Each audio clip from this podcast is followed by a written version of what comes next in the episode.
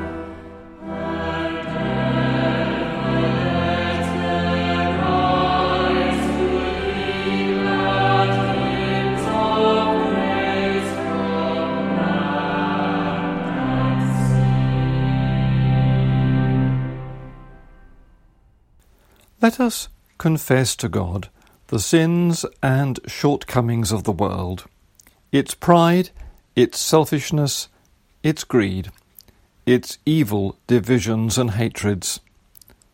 Let us confess our share in what is wrong and our failure to seek and establish that peace which God wills for His children. Most merciful God, Father of our Lord Jesus Christ, we confess that we have sinned in thought, word, and deed. We have not loved you with our whole heart, we have not loved our neighbours as ourselves. In your mercy, forgive what we have been, help us to amend what we are, and direct what we shall be, that we may do justly, love mercy, and walk humbly with you, our God. Amen. Almighty God, who forgives all who truly repent, have mercy upon you. Pardon and deliver you from all your sins, confirm and strengthen you in all goodness, and keep you in life eternal through Jesus Christ our Lord. Amen. The Collect for Remembrance Sunday. Almighty Father, whose will is to restore all things in your beloved Son, the King of all, govern the hearts and minds of those in authority, and bring the families of the nations, divided and torn apart by the ravages of sin, to be subject to his just and gentle rule, who is alive and reigns with you in the unity of the Holy Spirit, one God, now and forever. Amen. 1 Thessalonians 4 verses 13 to 18. Brothers, we do not want you to be ignorant about those who fall asleep, or to grieve like the rest of men who have no hope. We believe that Jesus died and rose again, and so we believe that God will bring with Jesus those who have fallen asleep in him. According to the Lord's own word, we tell you that we who are still alive, who are left till the coming of the Lord, will certainly not precede those who have fallen asleep. For the Lord himself will come down from heaven with a loud command, with the voice of the archangel, and with the trumpet call of God, and the dead in Christ will rise first. After that, we who are still alive and are left will be caught up together with them in the clouds to meet the Lord in the air. And so we will be with the Lord for ever. Therefore, encourage each other with these words. Matthew chapter 25, verses 1 to 13. At that time, the kingdom of heaven will be like ten virgins who took their lamps and went out to meet the bridegroom. Five of them were foolish, and five were wise. The foolish ones took their lamps, but did not take any oil with them. The wise, however, took oil in jars along with their lamps. The bridegroom was a long time in coming, and they all became drowsy and fell asleep. At midnight the cry rang out, Here's the bridegroom! Come out to meet him! Then all the virgins woke up and trimmed their lamps. The foolish ones said to the wise, Give us some of your oil, our lamps are going out. No, they replied, there may not be enough for both us and you. Instead, go to those who sell oil and buy some for yourselves. But while they were on their way to buy the oil, the bridegroom arrived. The virgins who were ready went in with him to the wedding banquet, and the door was shut. Later the others also came Sir, sir, they said, open the door for us. But he replied, I tell you the truth, I don't know you. Therefore keep watch, because you do not know the day or the hour. Lord, open our hearts to what you have to say to us today and help us to respond in love. In Jesus' name we pray. Amen. Today is Remembrance Sunday, and I was reflecting on some of the horrors of war. My grandfather fought in the First World War and experienced both gassing and shell shock, but thankfully he survived. Many did not. One of the other terrors of that war were the many who lost feet and limbs due to trench foot Trench foot can attack when someone's feet remain wet in unsanitary conditions for long periods of time. It was a constant danger in those wet trenches of the First World War.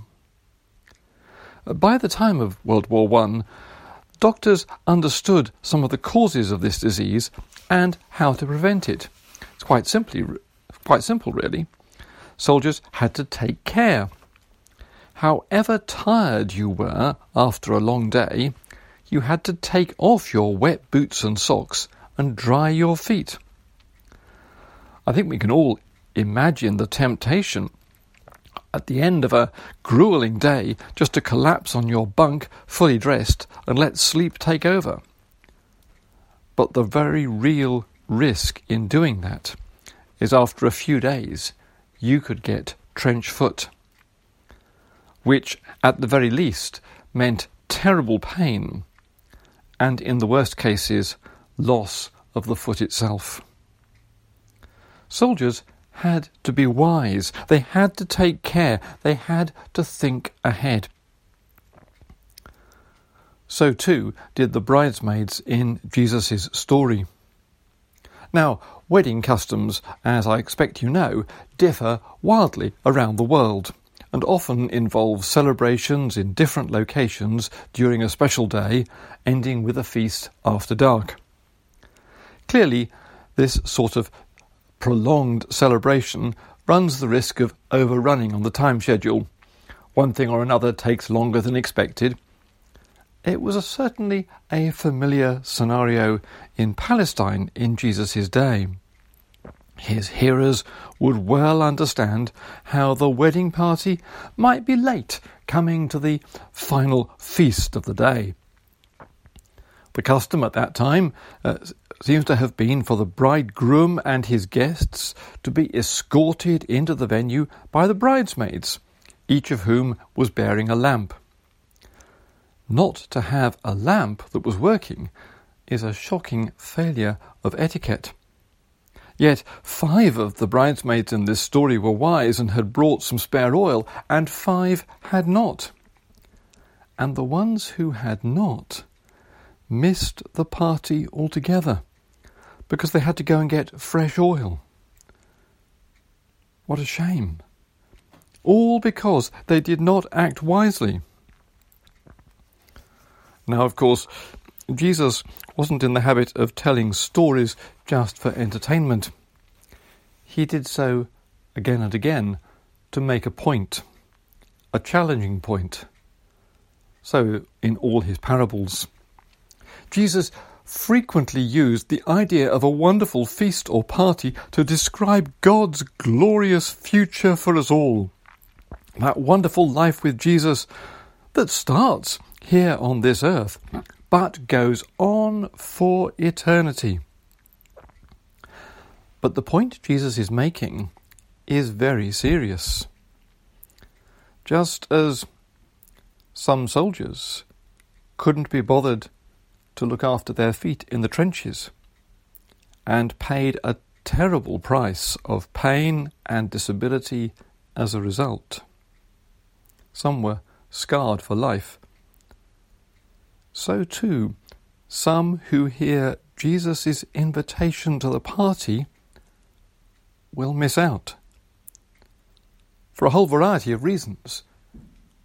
Because they are not wise. For instance, there are, of course, many people who came to church as a child. Perhaps they were christened, perhaps they went to Sunday school, perhaps they got married in church. But it seems that many people are happy to leave their supply of spiritual resources at that. They don't get any more oil, in inverted commas. Will there be enough for the rest of the journey? Now, today is not yet too late. You can start today to reconnect with God. I believe that we can help with that here in the church, and the church community. But one day it will be too late. And Jesus is the one who is making that point. One day it will be too late. If you've just come across this series of recorded services, then have a look at the back catalogue of services. You can learn a lot more and pray a lot more uh, as you work through those. But the challenge is don't be foolish. Be wise. Reconnect with God today. We're soon coming up to Christmas. The season before it is called Advent. Advent is a time of preparation, a time of getting ready. What do you have to do to get ready? Do you have to make a little time to pray? Do you have to make a little time to read the Bible? Do you have to make some time to connect with God in some other way? Is there something on your conscience that you know you need to put right? Is there somebody you need to go and speak to? Long time ago, the prophet wrote, What does the Lord require of you? But to do justly, love mercy, and walk humbly with your God. Are we going to do wisely today and get ready for that party which Jesus is inviting us to? Or are we like the foolish bridesmaids who couldn't really be bothered and paid a terrible price thereafter? I pray that we are the former. Amen.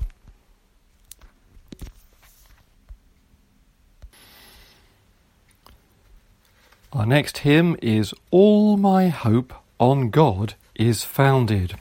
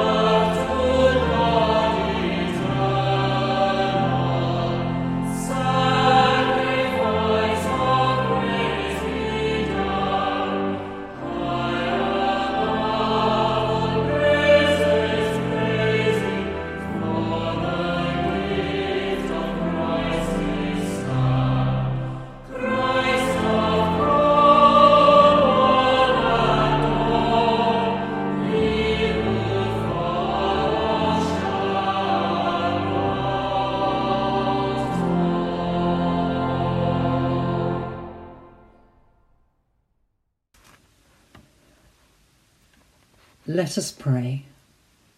As we honour those who have suffered and died in war, and as we live in a time of pandemic, we pray that God's kingdom of love and peace will come on earth. we pray for those affected by war. God of justice and peace, we pray for those who have been injured or disabled through war, for those who have lost homes and security through conflict, for those who have lost loved relatives in wars, for those who face danger and take risks for peace, for all those, especially children, caught up in current conflicts for refugees and all those in need of aid and other help. God of encouragement and Saviour of the despairing, comfort those who remember past sacrifices and guide us in building a just and peaceful community for all. We pray for peacemakers. History can inspire or trap, walls can protect or divide, words can encourage or inflame. Power can free or destroy.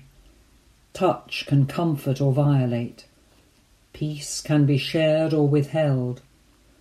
Gracious God, on this day when we remember past and present conflicts, we pray for the divided peoples of the world, that leaders, governments, and each one of us may use our resources, our opportunities, and our lives in the service of reconciliation for the sake of future generations and to the glory of your name.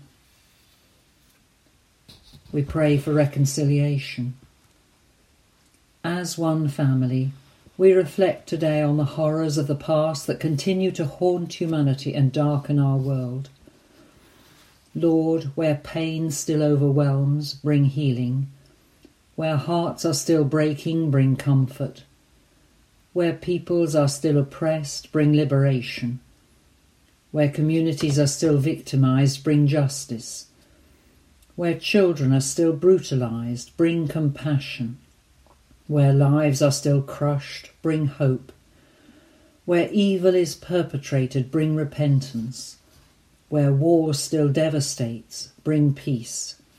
But most of all, wherever a single voice cries out in the darkness, bring us to one another in the name of the love you bear in your heart for all people, all nations, and all creation. And finally, in this time of pandemic, remembering past wars, acknowledging present ones, we pray that we do not lose hope. We entrust to you, eternal God, those times when we can see only shadows and lose sight of the hope to come. The times when suffering seems so senseless, life so fragile, war so unstoppable, and death so permanent. Bless us with the assurance that you are in all things, the tragic and the beautiful, the nightmare and the dream, the light and the darkness. This we ask in the name of Jesus Christ, the peace of the world today, tomorrow, and forever. Amen. As our Saviour taught us, so we pray. Our Father, who art in heaven, hallowed be thy name. Thy kingdom come, thy will be done, on earth as it is in heaven. Give us this day our daily bread, and forgive us our trespasses as we forgive those who trespass against us. And lead us not into temptation, but deliver us from evil. For thine is the kingdom, the power, and the glory, for ever and ever. Amen. Our final hymn is Guide Me, O Thou Great Redeemer.